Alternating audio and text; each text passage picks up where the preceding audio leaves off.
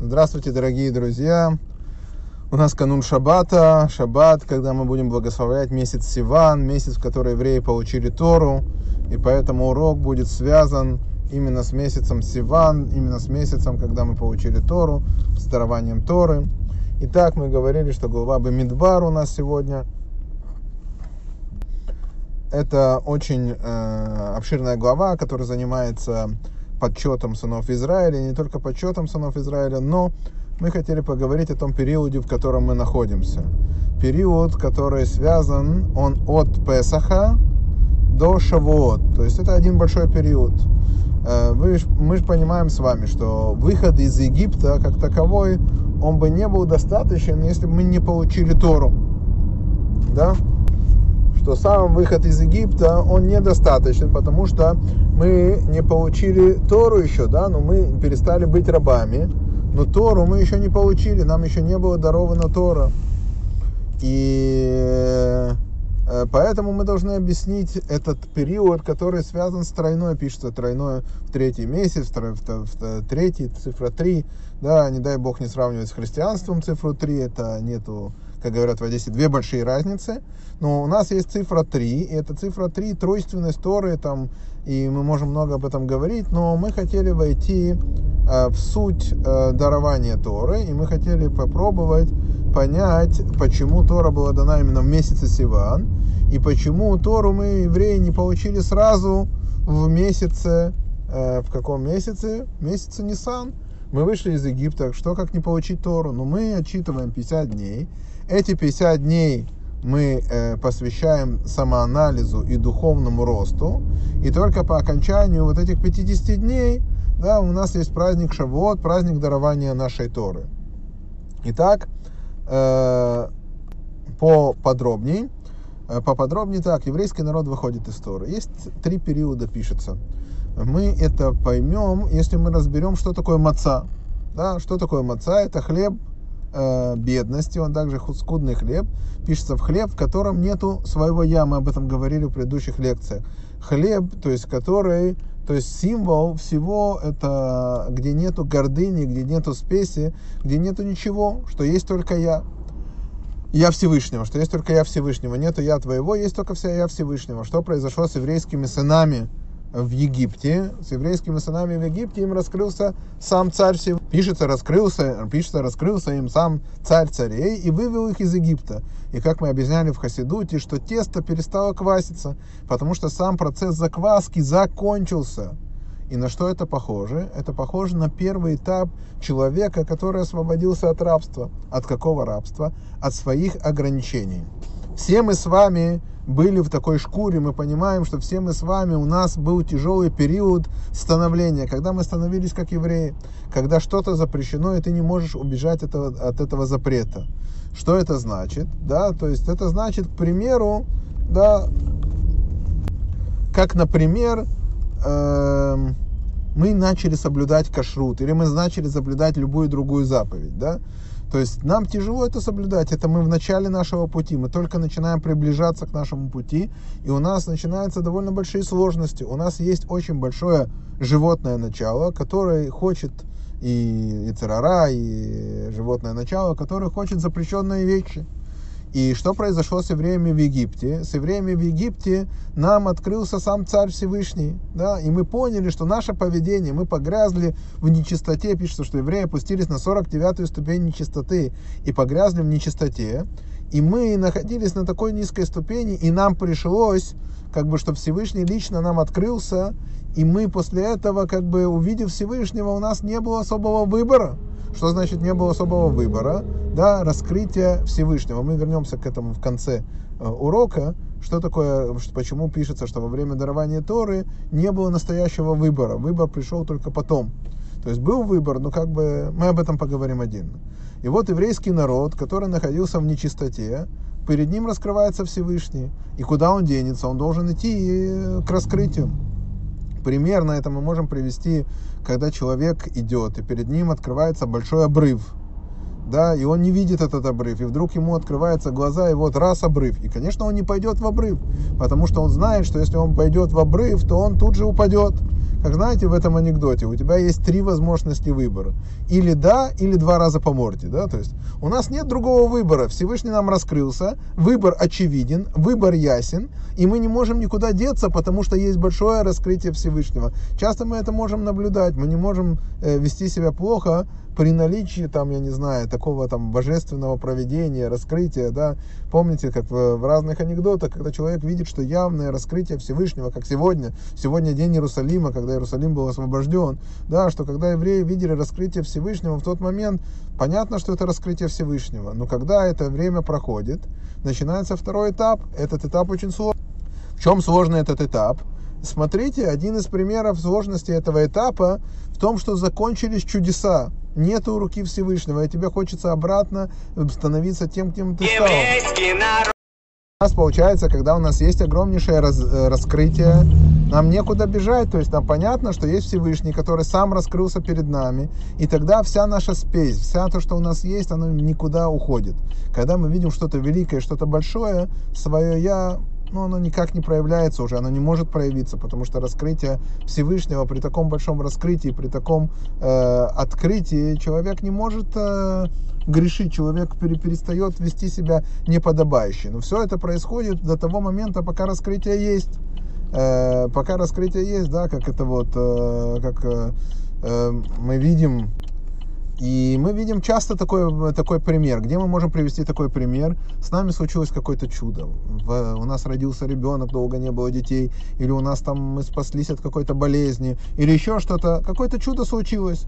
Что тогда происходит с нами? Тогда, когда чудо случилось, да, то есть то мы э, настолько рады этому чуду, что мы готовы принять на себя что-то обязательное. Мы говорим, мы будем соблюдать там кашрут, или мы будем соблюдать там твилин, или еще что-то. Но чудо уходит, и мы уже не чувствуем такого раскрытия, у нас начинается другой период.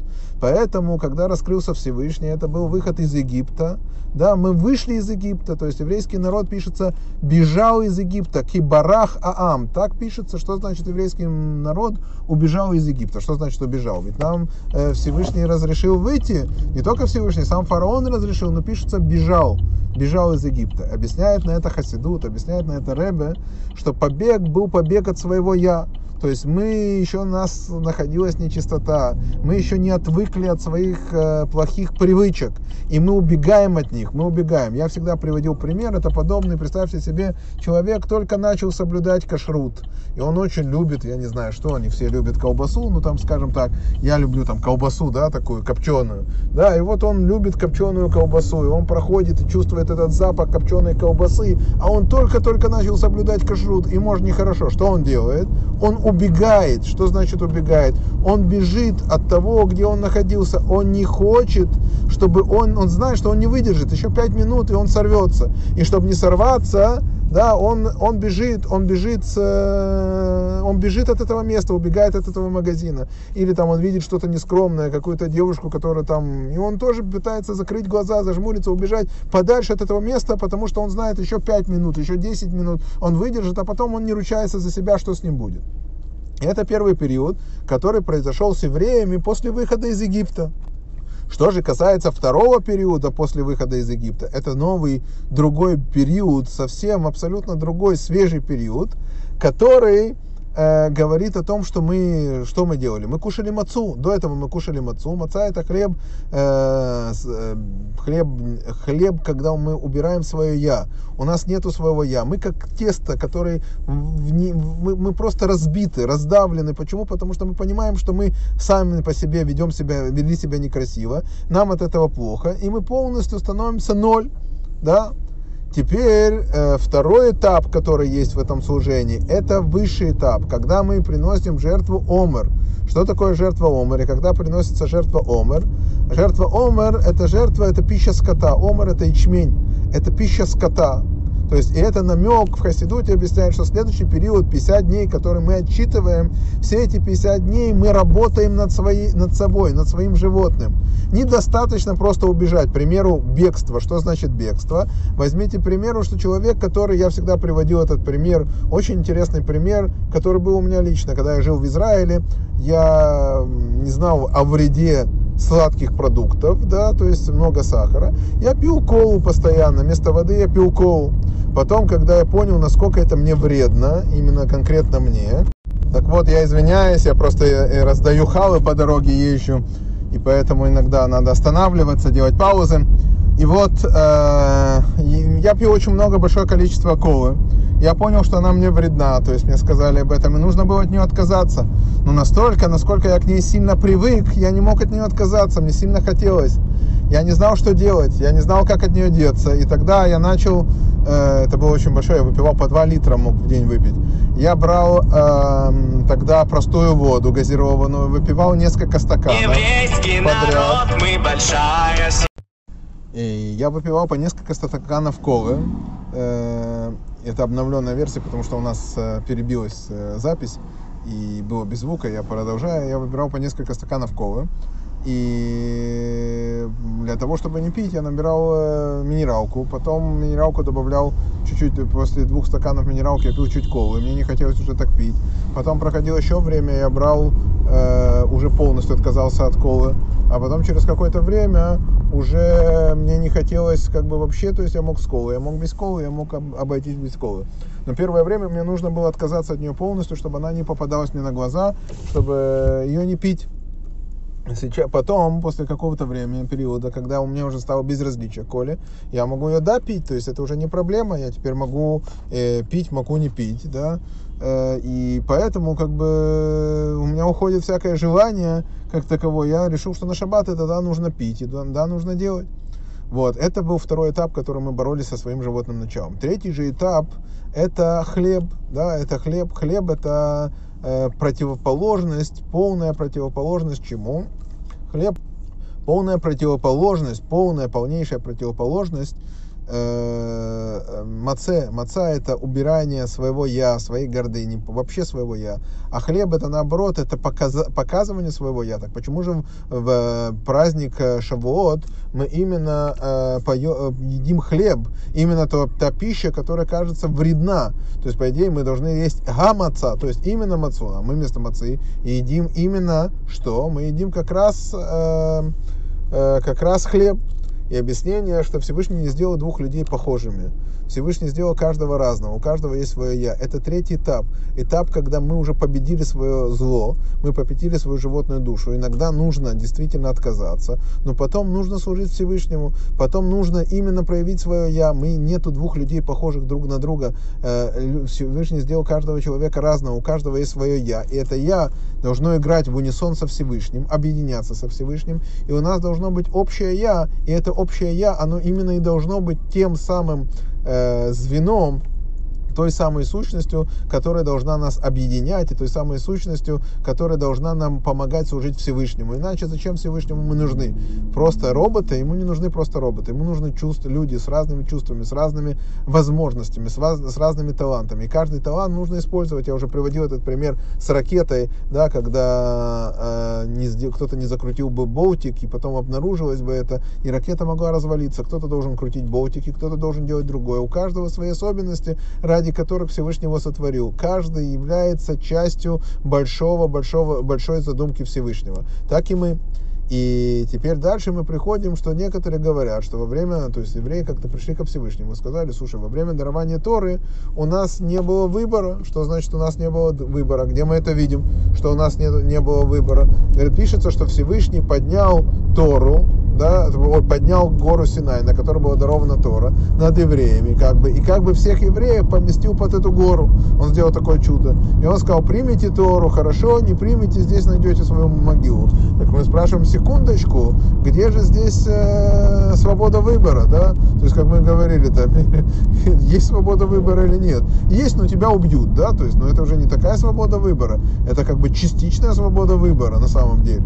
Когда проявилась настоящая свобода выбора, говорят наши мудрецы, это в Хануку и Пурим. Вот тогда у нас появилась настоящая свобода выбора. Почему тогда у нас появилась настоящая свобода выбора? Потому что тогда, если бы мы стали как неевреи, нас бы никто не трогал, мы могли бы раствориться среди неевреев и вести себя как хотим, и, и все, и был выбор. Евреи пришли к Богу и сказали, могли сказать, слушай, Всевышний, у нас не было выбора. Да, почему не было выбора? Мы не знали, что быть евреем так тяжело.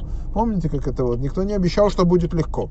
Да, но мы не знали, что, что быть евреем так тяжело. Если бы мы знали, мы бы не приняли Тору.